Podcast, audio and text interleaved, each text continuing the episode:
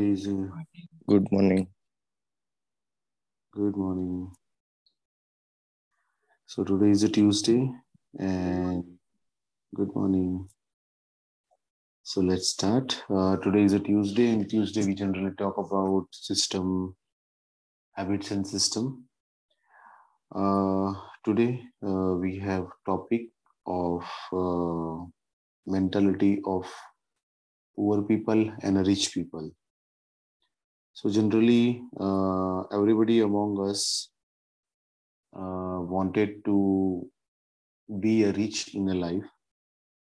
પણ લાઈફમાં રીચ થવા માટે એ ઘણી વખત એ મેન્ટાલિટી જ નથી હોતી કે જેનાથી આપણે પ્રગતિ કરી શકીએ અથવા તો આપણે રીચ થઈ શકીએ તો એવી કઈ કઈ મેન્ટાલિટી છે ડિફરન્શિએટ કર્યું છે of a poor people and what is uh, how the rich people react uh, so let's start so first is create your asset first then your comfort uh, ઘણી વખત એવું જોવામાં આવે છે કે ઘણા લોકો એવા હોય છે કે જે uh, પોતાના ઇન્વેસ્ટમેન્ટ કરતા પોતાના કમ્ફર્ટ પર વધારે પૈસા ખર્ચે છે. લક્ઝરી ગાડી લઈ લેવી વધારે સારો ફ્લેટ લઈ લેવો, વધારે સારા ઘર લઈ લેવા યુ નો બહુ મોંઘી ગાડી લેવી કે એવી કોઈ એક્સપેન્સિવ મોબાઈલ લેવો, આવી ઘણા લોકોને હેબિટ હોય છે. તે લોકો પોતાના કમ્ફર્ટની પાછળ ઘણા બધા પૈસા ખર્ચે છે. પણ જે રીચ મેન્ટાલિટી વાળા લોકો હોય છે they always try to invest in such way કે જ્યાંથી એમને એક નવી ઇન્કમ જનરેટ થાય સો એ લોકો ઓલવેઝ એવું પ્રિફર કરે છે કે એ લોકો એસેટ્સમાં ઇન્વેસ્ટ કરે કે જે એસેટ ઇન ફ્યુચર એ લોકોને કંઈક વધારે ઇન્કમ આપે. જેવી રીતે કે ઘડિયાળ લેવી, મોંઘા મોંઘી આઈફોન્સ લેવા કે મોંઘા ફોન લેવા, આ આ બધી લક્ઝરી આઇટમ છે. સો ઘણી વખત આ આપણે ઓબ્ઝર્વ કરીએ છીએ. આપણી આજુબાજુમાં બી એવા લોકો હોય કે આવી બધી વસ્તુમાં ઇન્કમ ભલે ઓછી હોય, પણ આવી વસ્તુમાં વધારે ઇન્વેસ્ટ કરતા હોય. પણ જ્યારે તમે રિચ મેન્ટાલિટી વાળા લોકો જોશો, તો એ લોકો એવી જગ્યાએ ઇન્વેસ્ટ કરશે. They purchase let suppose a share they they invest in a certain way કે બિઝનેસમાં ઇન્વેસ્ટ કરશે અથવા કોઈક નાના સ્મોલ જગ્યાએ પાર્ટનરશિપ ક્રિએટ કરશે. કે ઘણી એવી કંઈક જગ્યાએ ઇન્વેસ્ટ કરશે કે જેનાથી ફ્યુચરમાં એમને બેનિફિટ મળે અથવા તો ફ્યુચરમાં એમને ઇન્કમ ક્રિએટ થાય. સો આ એક બહુ મોટો ડિફરન્સ છે. એટલે આ રિચ ડેટ પુઅર ડેટની પણ એક સિદ્ધાંત છે કે ઓલવેઝ તમે તમારા જે પણ સેવિંગ્સ છે તેમાંથી તમારું ઇન્વેસ્ટમેન્ટ એસેટ્સની અંદર તમારે ઇન્વેસ્ટ કરવું છે rather than just create your comfort so this is a first second છે પે યોર સેલ્ફ ફર્સ્ટ ઘણી વખત એવું થાય છે કે you know you you will have lot of dues on your own head અથવા તો ઘણી વખત તમારી ઇન્કમ એટલી નથી હોતી કે તમે બચત કરી શકો. બટ આ principle be Rich Dad Poor ડેટના books પરથી લેવામાં આવ્યો છે. કે you always have to save certain amount of percentage for yourself first અને પછી જ તમે બીજાને આપો. ભલે તમારી પાસે ઘણી વખત એવું થાય લાઈફની અંદર કે ભાઈ બિલ્સ વધારે આપવાના હોય, આપણી પાસે ઘણા લોકોને ચૂકવવાના પૈસા હોય બટ ઓથરનું પ્રેફરન્સ એવું છે કે તમારે ઓલવેઝ એવું વિચારવું જોઈએ કે at least twenty percent of your income should go in investment તમારા ફ્યુચરના ઇન્વેસ્ટમેન્ટ માટે હોવું જોઈએ. એના માટે તમે એવું કરી શકો કે કદાચ બીજા કોઈક લોકોને જેને આપવાના છે ત્યાં કંઈક થોડું એડજસ્ટમેન્ટ કરો. પહેલા એ વસ્તુને આપણે ઇન્વેસ્ટમેન્ટની અંદર ફ્યુચરના માટે ઇન્વેસ્ટ કરો. અને બીજું જે, બીજા લોકોને જે આપવાનું છે તેના માટે વધારે એક્સ્ટ્રા ઇન્કમ ક્રિએટ કરી શકાય. એને ચેલેન્જીસ તરીકે લઈને એના માટે એક્સ્ટ્રા કંઈક સોર્સ ઊભા કરી શકાય. બટ ઓલવેઝ એવું વિચારવું જોઈએ કે એ ટ્વેન્ટી પર્સન્ટ જે છે તે તમે અર્ન જ નથી કર્યા. અને એ તમારે તમારા ફ્યુચર માટે ઇન્વેસ્ટ કરવા જોઈએ. જો આ એક હેબિટ આવશે, તો જ કરંટ પરિસ્થિતિ કરતાં ફ્યુચરની પરિસ્થિતિ તમારી સારી થઈ શકશે. એટલે always try to pay yourself first અને પછી બીજા બધા ડ્યુઝ ક્લિયર કરવા જોઈએ. થર્ડ છે આઉટસોર્સ યોર વર્ક ઘણી વખત એવું જોવામાં આવ્યું છે કે જે રીચ લોકો હોય છે, તે લોકો ઘણી બધી વસ્તુ જે છે તે આઉટસોર્સિંગ કરતા હોય છે. જેવી રીતે કે ભાઈ ઘરની અંદર ખાવાનું બનાવવા માટે કોઈ હોય ગાડી ડ્રાઈવ કરવા માટે ડ્રાઈવર હોય, નાની નાની વસ્તુ ઓફિસમાં કરવા માટે યુ નો પ્યુન હશે ક્લાર્ક હશે કે નાના નાના બીજા એ લોકોના આસિસ્ટિંગ આસિસ્ટન્સ હશે. તો ઘણા લોકોને એવું લાગતું હોય કે યાર આ બહુ શો ઓફ કરે છે કારણ તો આ બહુ વધારે પડતું અનનેસેસરી સ્પેન્ડ કરે છે બટ રિચ લોકોની જે મેન્ટાલિટી છે they are very clear they wanted to grow in life અને જ્યારે તમે ગ્રોઈંગ સ્ટેજમાં હોવ, ત્યારે તમારે આઉટસોર્સિંગ પર વધારે ધ્યાન આપવું જોઈએ. ત્યાં તમે કંજુસાઈ કરશો કે કરકસર કરશો ને દેટ ડીડન વર્ક તો નોર્મલી જ્યારે પણ તમે લાઈફના એવા સ્ટેજમાં હો જે તમે ગ્રો કરતા હો તમને એવું લાગે છે કે તમારી પાસે ટાઈમ ઓછો છે ત્યારે definitely you should go and outsource the stuff અને નાનામાં નાની વસ્તુ પણ હોઈ શકે તમારા ઓફિસના મોટા કામ પણ હોઈ શકે. બટ અગર તમે ડેલિગેશન્સ નહીં કરશો તો you are not able to handle everything by your own so yes outsource the work even at your personal level અને professional level fourth is improve your skills. Uh, i hope this uh, everybody from among us knows કે sharpen your shows જે highly skill seven habit of highly effective પીપલની અંદરની બુકની અંદરથી આ વસ્તુ લેવામાં આવી છે કે always you should improve your skills ઘણી વખત એવું જોવામાં આવ્યું છે કે ઘણા લોકો સમજો કે એમબીએ કરી નાખ્યું પીએચડી કરી નાખ્યું. Now they don't wanted to improve their skills normal people mentality કેવી હોય છે? They go to home they watch the TVs they watch the videos and you know they they just wanted to relax but જે rich લોકોની mentality હોય છે they always try to learn something new they always try to improve their skills they reading a new books they read a new tutorials અગર તમે કોઈ technical ફિલ્ડથી છો, તો improving ધર ન્યૂ સ્કિલ્સ નવા આર્ટિકલ વાંચવા. અને ઓલવેઝ પોતાની સ્કિલ્સને ઇમ્પ્રુવ કરતા રહેવું. તમારી સ્કિલ્સ તમે ઇમ્પ્રુવ કરશો, તો જ ફ્યુચર્સની અંદર તમારી પાસે નવું ઓન કરવાના રસ્તા ઊભા થશે. એક બહુ સારું એક્ઝામ્પલ શેર કરેલું હતું. શેર કરીએ તો માઇક્રોસોફ્ટના સીઈઓઝ છે. તો એ ઓલવેઝ ટ્રાય ટુ આટલા બધા લેવલ પછી બી he always try to learn something new એનો મોટે ભાગનો ટાઈમ એ બુક રીડિંગમાં જાય છે. તો અને બિલ ગેટ્સની વાત કરીએ તો એનો મોટો ટાઈમ જે છે તે બુક રીડિંગમાં જાય છે. આવા ઘણા બધા મોટા કંપનીના સીઈઓઝ હોઈ શકે પ્રમોટર હોઈ શકે, તો આ લોકો always try to learn even is this age અગર આ લોકો અર્નિંગ કરવાનું બંધ પણ કરે, તો પણ એ લોકો પાસે they have lot of money કે આ લોકો યુ નો પેલું કહે ને કે દસ પૂછ તો આરામથી બેસીને ખાઈ શકે. But still they day to day in day to day life they learn new things અને એ લોકોનું લર્નિંગ છે તે લોકો બ્લોગ દ્વારા અથવા બીજા કોઈ પણ વીમા લોકો સાથે શેર પણ કરતા હોય છે.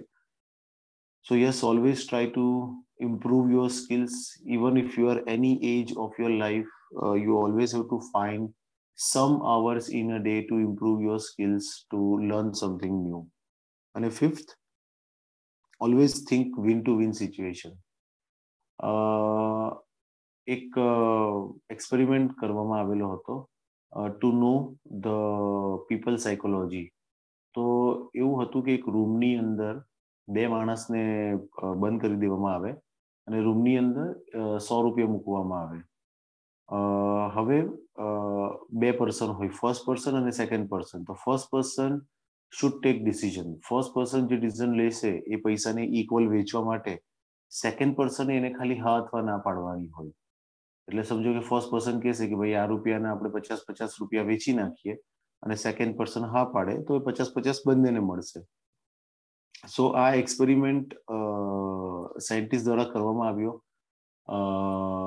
ઘણા ડેવલપ કન્ટ્રીમાં અને અલગ અલગ કન્ટ્રીમાં એ લોકોએ કર્યો અલગ અલગ પરિસ્થિતિમાં કર્યો.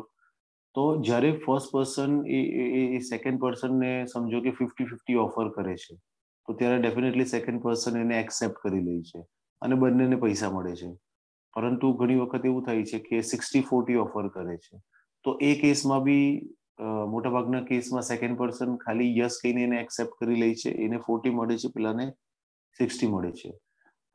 પણ અમુક કેસમાં એવું થાય છે કે when it comes to seventy thirty તો મોટે ભાગે એવું થાય છે કે સેકન્ડ પર્સન ના પાડી દે છે. અને બંનેમાંથી એકને પણ એક પણ રૂપિયો નથી મળતો. તો આ એક હ્યુમન સાયકોલોજીને ડિપેન્ડ કરે છે કે જ્યારે સેકન્ડ પર્સન ખાલી યસ પણ કહી દઈ વસ્તુ માટે, તો એને થર્ટી રૂપીઝ મળતા હતા. અને ફર્સ્ટ પર્સનને સેવન્ટી મળતા હતા. પણ એ નો કહી તો બંનેને કંઈ નથી મળતું. તો આવી જ રીતે હ્યુમન સાયકોલોજી કામ કરે છે. અગર તમે વિન વિન સિચ્યુએશન્સ નથી બનાવતા, તો સામેવાળો જે વ્યક્તિ હશે તે પોતાની પણ લોસ કરે છે અને તમારી પણ લોસ કરાવે છે. તો if you are a second person તો you should be smart enough to understand કે તમારે ખાલી યસ કહેવાનું છે અને તમને એ થર્ટી રૂપીઝ મળી જશે. તમારે ખાલી યસ કહેવાનું છે ને કદાચ તમને ટ્વેન્ટી રૂપીઝ મળી જશે. બટ ઘણી વખત આપણે શું વિચારીએ છીએ કે યાર પેલાને વધારે મળે છે તો આપણે એવું કેમ કરીએ? પણ આપણે એ સમજવું જોઈએ કે આવી બધી મલ્ટિપલ ઓપોર્ચ્યુનિટીઝ ક્રિએટ કરીને લાઈફમાં ઝડપથી આગળ વધી શકાય. તો always think about win win આ એક્ઝામ્પલને અગર કરેક્ટલી લઈએ તો તમારે એવું વિચારવું જોઈએ કે આપણે બધા એવું વિચારવું જોઈએ કે આ ટ્વેન્ટી પર્સન્ટ પણ હોય કે થર્ટી પર્સન્ટ પણ હોય પણ તમારે ખાલી યસ કરીને એ ઓપોર્ચ્યુનિટી ગ્રેપ કરવી જોઈએ નહીં કર એ નહીં કે એવું વિચારવું જોઈએ કે યાર સામેવાળાને વધારે મળે છે મને ઓછું મળે છે તો why should I grab this kind of opportunity so yes always have to think win win so આપણે પાંચ અલગ અલગ પોઈન્ટ જોયા first Uh, let me repeat. Uh, first is create the asset first and then comfort. Second, pay yourself first. એટલે future માટે invest કરો. Third outsource your work ઘણી વખત લાઈફમાં પર્સનલ અને પ્રોફેશનલ વર્કને આઉટસોર્સિંગ કરવું જોઈએ. એમાં ત્યાં કરકસર નહીં કરવી જોઈએ. Fourth improve your skills always try to learn new things દિવસના અમુક કલાક એવા કાઢો જ્યાં નવી વસ્તુ શીખી શકાય. અને ફિફ્થ છે think win win always create a situations જ્યાં બધાને જ ફાયદો થાય, જેથી તમે ઝડપથી ગ્રો કરી શકો. So this are the five key step a difference between rich mentality and poor mentality thank you for listening to me over to you. Uh, please let me know what have you learned from this session. Thank you. Chetan બહુ જ અદ્ભુત example અને rich લોકો win win જ કરે એક વસ્તુ લઈને જાઉં છું કે ટ્વેન્ટી પર્સન્ટ જવા દેવાના છે, જેથી કરીને હું ઇન્વેસ્ટ કરી શકું અને વધારે ઝડપથી રીચ થઈ શકું. Thank you so very nice session સૌથી પહેલી વસ્તુ તો invest invest in yourself invest for future invest in win win situation. So everything is investment. Thank you very much.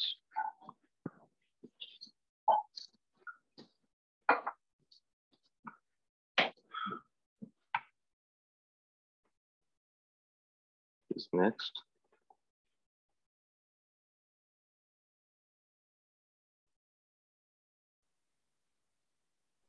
Puneet sir.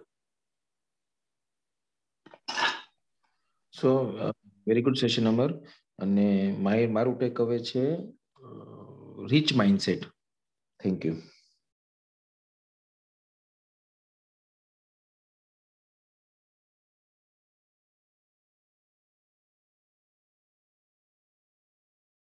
next please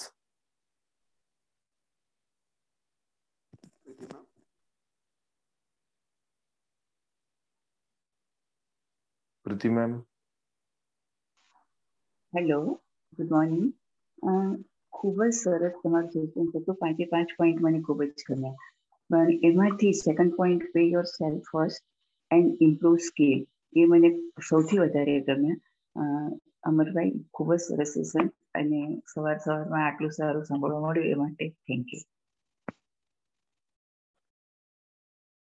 hello Sanket Patel here yes it was wonderful session session. My key takeaways are uh, build your asset first and then look for your comfort. And the second thing is outsource uh, the regular work so that you can save your time and invest in uh, the better work and to create more wealth, I would say. Thank you so much, Amar, for sharing. Good morning, Sanket Ramalia here. Uh, thank you, Amar sir. Yeah, it was uh, a wonderful session. All the five points are important. I am taking uh, uh today's uh, outsource your uh, regular work uh, to grow fast. Yes, uh, thank you so much. Nikunj Balaria, thanks for sharing, Amar. My main key takeaway is the improve the skill and investment for the future and investment for ourselves. Thank you. Uh, good morning, all. Komal here. Uh, મારું key takeaway છે delegation અને keep learning new skills thank you all Chandni here. Nice session, Amar sir. Uh, my learning is improve my skill and always think win-win situation. Thank you. Chirag Keni here very good session મારું key takeaway છે કે Create assets and uh, outsourcing work via delegation. Thank you. Kishan here. Very good session. મારું key tech અવે એ છે કે self learning અને improvement thank you